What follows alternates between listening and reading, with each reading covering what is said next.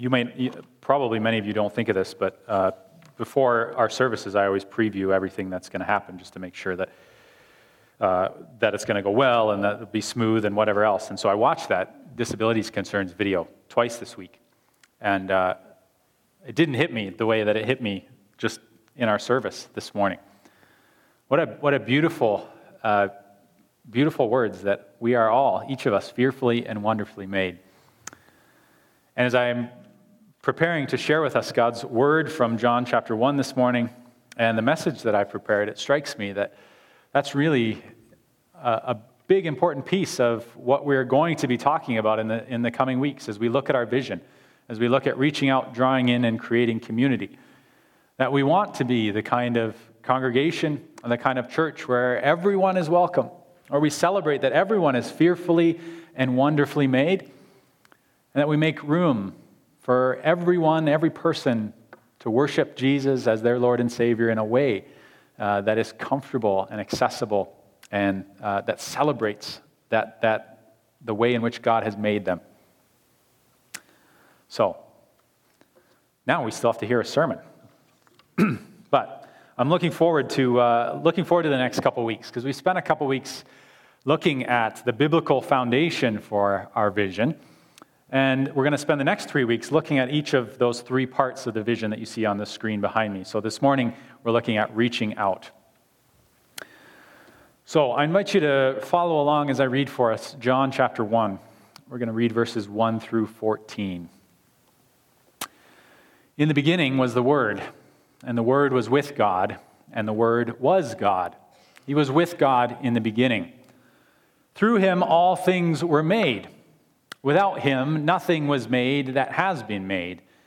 In him was life, and that life was the light of all mankind. The light shines in the darkness, and the darkness has not overcome it. There was a man sent from God whose name was John. He came as a witness to the light, to testify concerning to the light, that through him all might believe. He himself was not the light, he came only as a witness to the light. The true light that gives light to all to everyone was coming into the world. He was in the world, and though the world was made through him, the world did not recognize him. He, he came to that which was his own, but his own did not receive him. Yet to all who did receive him, to those who believed in his name, he gave the right to become children of God, children born not of natural descent nor human decision or a husband's will, but born of God. The Word became flesh and made his dwelling among us. We have seen his glory, the glory of the one and only, who, the one and only Son, who came from the Father, full of grace and truth. So far, the reading of God's Word. One of the most famous lines in Eugene Peterson's The Message is his take on John chapter 1 verse 14. The word became flesh and blood and moved into the neighborhood. Ever since people have been moving into neighborhoods, God has been moving into neighborhoods with them. So this morning, I want us to wonder what does it mean? What does it look like for River Park to reach out and to join God in what He has already been doing in our neighborhoods, in embodying Himself. So, to answer that question, we're going to look at three other th- or three questions this morning, three different things. First, what's God already doing in our city? Second, what does it mean for us to join God in what He's doing? And third, what, what can you do personally, practically? So, what is God already doing? Well, God is doing many things, but there's two that I want to focus on this morning. First, a sort of macro view, and then secondly, a, a more personal view. One of the first things I noticed after moving to Calgary in January was the ethnic diversity in our city, the number of immigrants who call Calgary home. But turns out that's not just my personal observation that, that is borne out by Statistics Canada. And I'm going to rattle off a bunch of statistics for you. And those of you who are note takers can either try and scribble really fast, or you can find my sermon manuscript on, uh, through the weekly email, and you can see it all written out for you. So, this is uh, some statistics about our city and about, and about our country. Almost half, uh, let me start at the top of the statistics, that always helps. Um, more than one in five Canadians are born in a foreign country. And immigrants make up just over one third of Calgary's population. Almost half of immigrants come to Canada from Asia, but beginning in 2016, more immigrants have come to Canada from Africa than from Europe, which means that European immigrants are in the third spot now. So, first immigrants to Canada are Asian, then African, then European, by continent anyway. More than 40%, when I read this, I couldn't believe it. More than 40% of Canadian children are either immigrants themselves or they have parents who are immigrants. That's a significant statistic. So, two in five children in Canada, they're either immigrants or they have parents who are immigrants. There's, of course, more statistics, but I'm not going to keep going. Those, just those few, I think, are a pretty incredible insight into the changing demographics in our city and in our country. All right, one more. I can't help myself. The city of Calgary grew by 14.5% in the, in the five years between 2011 and 2016. So it grew by almost 200,000 people. It's the last year that Statistics Canada has data. And so, as more and more people are moving into our neighborhoods and moving into our cities, we have to believe, and we do believe as Christians, that God has been moving into neighborhoods with them, that God has been working in our city uh, with them. And so, the question I want to ask us this morning, or that I want us to focus on, is what are we as River Park going to do to join God in, as in His work in our city? All these data points I'm sharing, all these statistics I'm sharing, it's not just because they're interesting or not just because they're true, but it's also because they're trends. That all of these statistics are not just things that are happening, but things that have happened and continue to happen at a more rapid and increasing pace over the decades. Calgary continues to grow. A great part, a large part of that growth is by immigrants to Canada from all over the world. And so, if we're wondering what is God doing in our city, there's one big macro answer God is bringing people from all around our world to come and call Calgary home. Understanding that reality and understanding that that's going to continue to happen and continue to, uh, that growth is going to continue to happen, helps us to understand what God's plan is for us. What it looks like and what it means for us to join God in embodying the flesh and blood of our God in our neighborhoods. Now, that's the macro picture, but then there's our individual lives as well. Consider your own life for a moment. Where do you spend your time? Who do you spend it with? And where do you enjoy yourself? I think that last question is a really important one. Where do you enjoy yourself?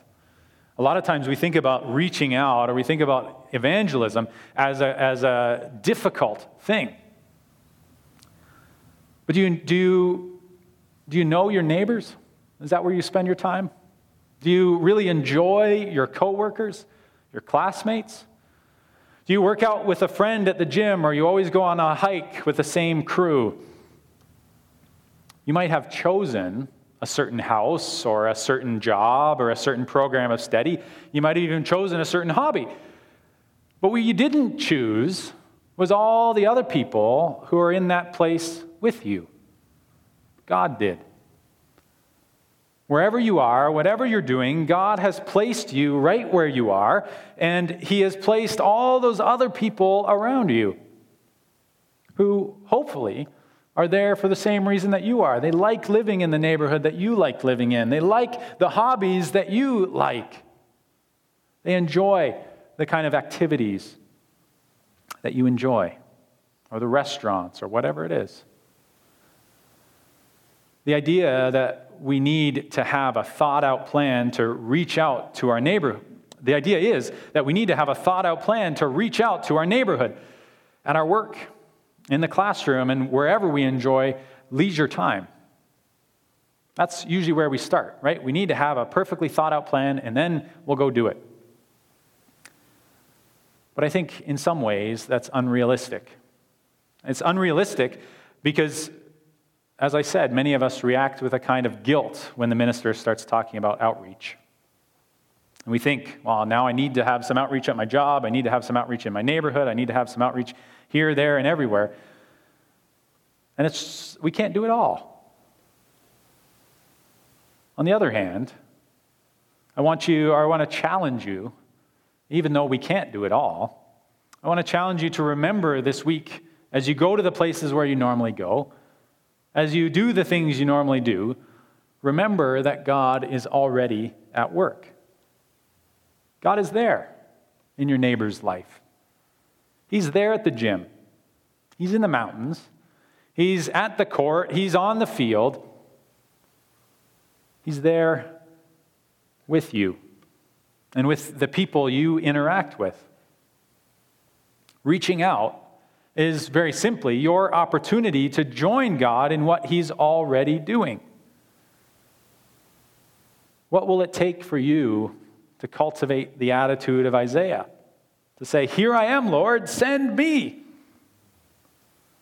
We need to face that feeling of being overwhelmed and really wrestle and wonder together what does it mean for me as an individual and for us as a church? But first, what does it mean for me to join God in what He is already doing?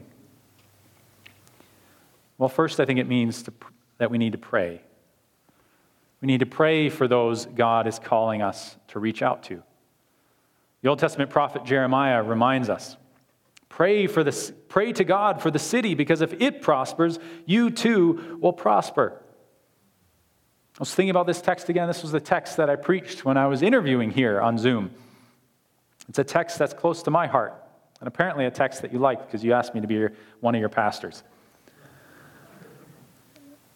What does it mean for us to pray to God for our growing city, for our changing city? What does it mean to ask or to, to pray to God for all the people in our city? Not just to pray for the people who are exactly like you, not just to pray for the people who are easy to love, not just to pray to the people who who are in your family or who you see on a, on a daily basis, but to pray for those who are dramatically different from you as well. Praying for the peace of our city means praying for everyone. It means knowing who is in our city, knowing who our neighbors are, and asking God to bless and to prosper them, as Jeremiah says. And then, of course, as even as we pray for the prosperity of our city, as we pray for diverse neighbors, we also work for prosperity for all people. We're already familiar with God's vision for prosperity. It's a word that culminates, or it's a vision that culminates in Revelation, with people from every tribe and language and nation and tongue gathered around the throne and around the Lamb. We're already familiar with God's vision of prosperity. It can be summed up in the Hebrew word shalom, a word that many of us know. Shalom is a community in flourishing into eternity. The problem is, that's not how our society or how our world thinks of shalom, or excuse me, thinks of flourishing. Prosperity, our world tells us, is wealth for me now wealth for me now.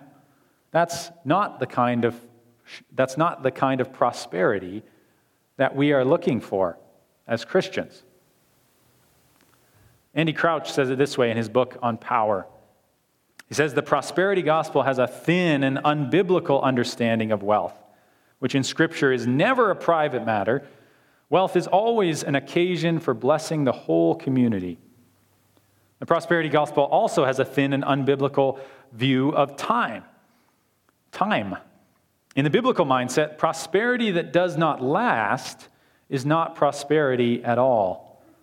The only biblical prosperity gospel is a posterity gospel. Don't you love it when authors try and make a turn of phrase like that? The promise that generation after generation will know the goodness of God through the properly, properly stewarded abundance of God's world. That's what Andy Crouch says prosperity really is. It's the promise that generation after generation will know the goodness of God through the properly, properly stewarded abundance of God's world. So be honest with yourself for a moment. When you think about reaching out, are you, when you think about working for the good of our city, are you thinking about how God wants to bless Calgary for generations to come? I doubt it. I almost guarantee that our vision for reaching out is not too big, but actually that it's too small. That we are looking at too few people, that we're looking too close in the present, or, only looking at, at just as far as we could see through a fog, not as far as God is working, not in the generations to come, where God will continue to lead and guide and provide for his people, for his world where we trust He will continue to use River Park to be a blessing in generations to come. God wants to do big things in our city. Why else would He bring people here from all over the world? Another data point that I didn't mention earlier is that people from over 240 ethnic origins are represented in Calgary. 240 different ethnic groups around the world have come and made our home in Calgary. People from literally all over the world are gathered in this city and calling, living in Calgary and calling it home. There's only one time in Scripture where I can think of that kind of thing happening. It's in Acts chapter 2. And it led to the largest booming spread of the gospel ever to happen. In Acts chapter 2, people from all over the, the world, and Acts says that, literally, people from all over the world were gathered together in Jerusalem. And God used that gathering to spread the knowledge of Himself and the love of God across the face of the globe. How did He do it? Well, this is what Peter says. Peter says in his sermon in Acts 2 Repent and be baptized, every one of you, in the name of Jesus Christ for the forgiveness of your sins, and you will receive the gift of the Holy Spirit. The promise is for you and for your children and for all who are far off, for all whom the Lord our God will call. Peter demonstrates on Pentecost God's love for and his call to all nations. He shared God's promises with his people and calls them to turn to God, to commit to Jesus Christ. Peter didn't just preach that sermon and then walk away. Peter and the other apostles, the other disciples, went on to model for others what exactly it looked like to turn to God, what exactly it looked like to commit their lives to Jesus. That's the, the task of modeling a life following Jesus is a task that we not only asked our, our elders and deacons to do this morning, to be faithful witnesses for us and, and show us what a life of faith looks like. It's not just a task for them, it's a task for each of us and for all of us in the places where God has put us, in the places where He has called us, in the things that we love to do. What does it look like to be a faithful Christian on the court or in the field? What does it look like to share the love of Jesus when I'm on a hike or at the gym? What does it look like to befriend people who are far from God? And then I think the inevitable question why don't we do it? If we know what it looks like, or if we begin to know what it looks like, what keeps us from following the example of Peter and the other apostles. Pastor Harrison and I talked about this this past week as we've been talking together through every sermon in this series. And we wondered why do we hesitate to reach out? Why is it difficult for us as, for us as individuals, for, for us as a church? We came up with the same answer. In a word, fear.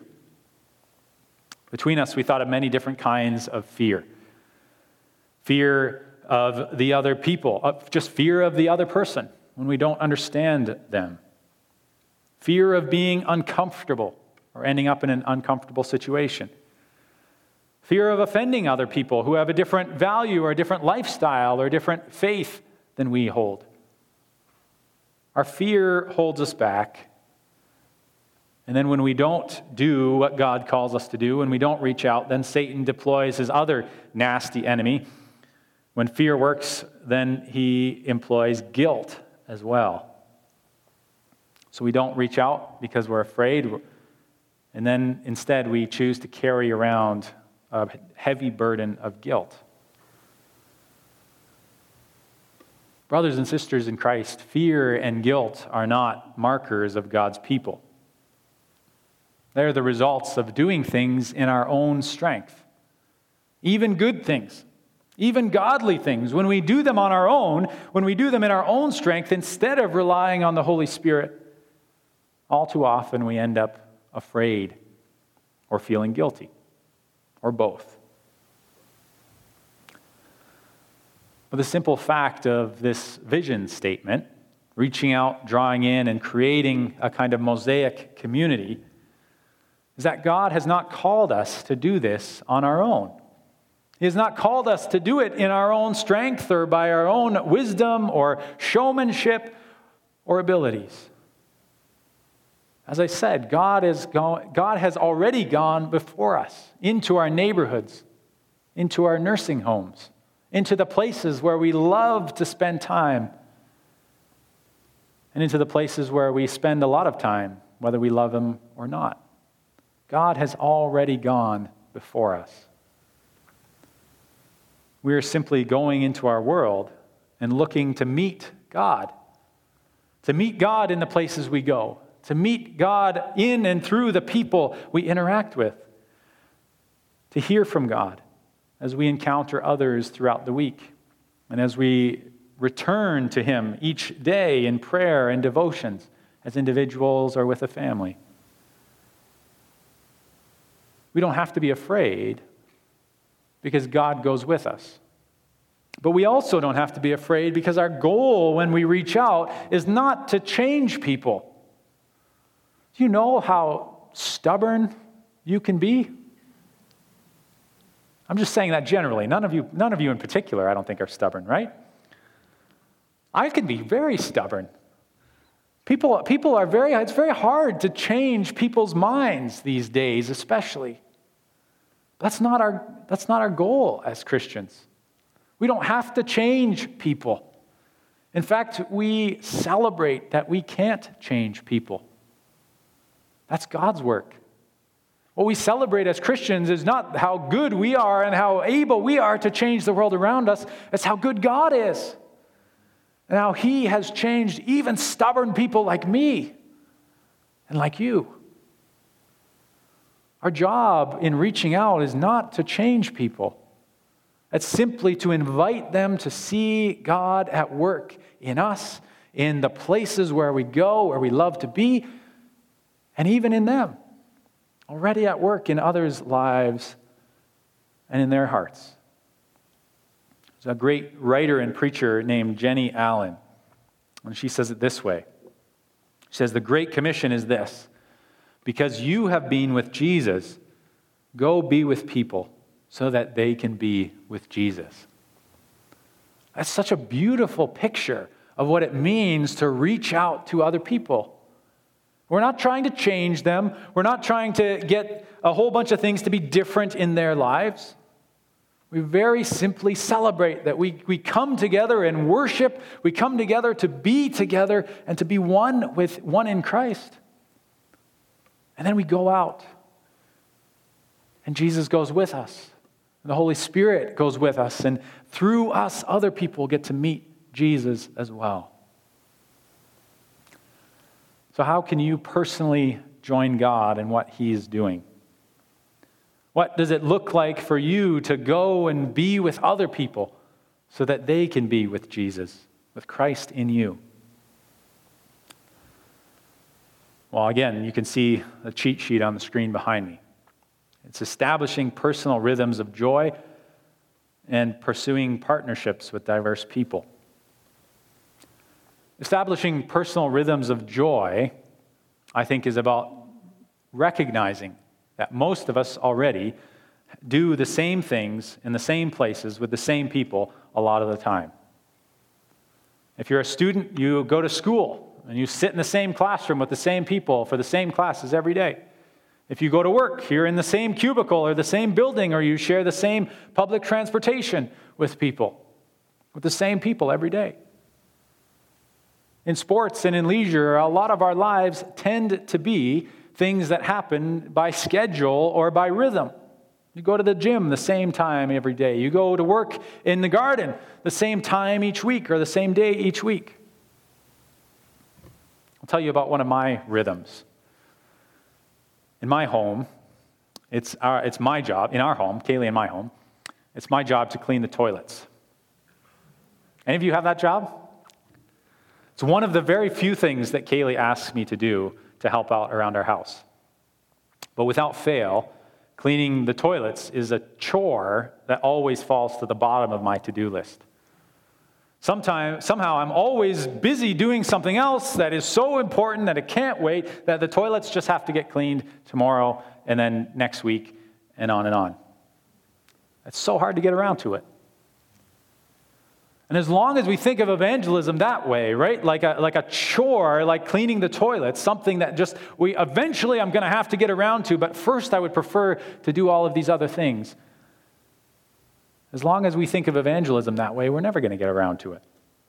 I do get around to cleaning the toilets, just in case any of you are ever at our house. But here's the thing, right? that anything that falls outside of our normal routine, anything that falls outside of our normal habits, is unsustainable. So if we think that, well, God has called me to go to school, God has called me to go to work, God has called me to uh, these hobbies or, or, or other things that I enjoy doing, He's called me to my family, and then now I have to fit in evangelism on the, on the end of a to do list we're never going to get it done. But we don't have to either. Because God is not calling us to do to reach out on top of all the other things that we're doing. God has already called us to the, to the neighborhoods where we live. He's already called us to the families that we have, the job or the school or the hobbies that we enjoy. And He's called other people there as well. God has not called us to ignore the people who are already in our sphere of influence. Those are the people he's calling us to reach out to. Not to go find some strangers, but to recognize we already live in the world. We can begin with the people that God has already placed around us. So think about what you like to do. Some of us really love work, and we love our coworkers. Some of us really love sports or leisure. We've got a hobby that we just always love getting to. And maybe that hobby takes us to, to support groups, or it takes us to trade shows, or it takes us to all kinds of other things, even if it's a kind of an individual pursuit. Maybe you love grocery shopping, or writing, or gardening, or cheering on your kid or grandkid. Whatever, you, whatever that thing is that you love most to do, I guarantee you that there are people who share that love, same as you do. And God has put them very near to you. So here's what you do it's very simple. You just schedule it. Whatever you love to do, show up at the same time, show up at the same place, show up on a regular basis. Do what you love to do, do what God has called you to do and recognize that He goes with you. See who else loves what you love, and then reach out to them. Talk with them about the thing that you love, that you both love to do. Share the expertise that you have, or learn from the expertise that they have. Share in the joy of doing a good thing with someone else. Build a friendship.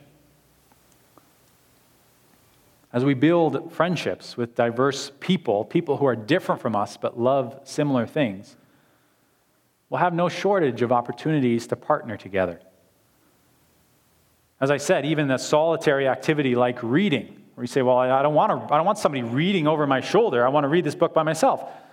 Well, there's book clubs. There's always something you can do with others. Friends, friends become partners when we share a common mission together. I'll say that again. Friends become partners when we share a common mission together. So, extending your friendship to a diverse group of people and sharing your interests with diverse people means that you'll find a common mission with diverse people. We can partner together with almost anyone if we're willing to share a common mission and to extend our friendship to them. And then, as we begin to partner in some mission that we already love with other people, then we'll begin to have opportunities to invite our diverse neighbors, our coworkers, our gym friends, our hiking, our biking, our sewing group, whoever. We'll have opportunity to invite them to experience a taste of the kingdom of God and the family of God. To taste and see that God is good to me and to you. Well, we'll have lots of opportunities to invite them in a, in a sustainable way and in a regular way to, to view and even to join us in experiencing the goodness of God in our own lives. If God has already moved into the neighborhood ahead of us, and if we're joining God in wherever we go, whatever we do, then when we go with others and when we reach out to do what we love with others, then we will inevitably see God at work in us and in others. Again, our responsibility is not to change other people. Our responsibility is just to invite them to taste and see that the Lord is good. Psalm 34, by tasting and seeing how God is at work in our lives, how He's at work in our sorrows and in our joys, how He's at work, as I said a few months ago, in the, in the peaches and the pits of our lives in the excitement and in the monotony. I can't say it all, obviously, in a sermon. I could go on and on about this, and I would love to talk with you more individually. But as we close this morning, I want to encourage us as a church to consider that what is true for us as individuals is also true for us as or is also true for us in terms of our ministries. That we'll learn as when we learn as individuals to redirect our focus and energy from ourselves by reaching out to neighbors and to those who God sends us to who are different from us, who have the same loves. We will only learn to, excuse me, we will only learn if we focus on what we have already. Let me start the sentence over, I'm sorry. We'll only learn to do that if we focus on what we are, on, on doing what we already love. We'll only be able to reach out and to partner with people if we're focusing on doing what we already love to do, if we're doing it in a sustainable way. So the ministries of River Park Church already have focuses, right? There are, there are groups for youth and young adults. There are ladies who are artsy and love making banners. There's friendship ministry for, for people with developmental disabilities. Our ministries as well don't need another thing to do or to care about. They need to simply find others who share their same passion and look to God to lead us in creative ways to reach out and to partner with those people. We don't need to look all that far to see who God is calling us to reach out to. God has big things for us. But be at peace. We don't need to accomplish them all on day one. God is already moving in our neighborhood, but we are allowed to crawl before we jump. And God will bless us as we follow His leading and join Him in what He is already doing. Let's pray together. Father God, I know that I can't say it all, that we can't hear it all We can't take in the majesty, the breadth, and the depth of your plan.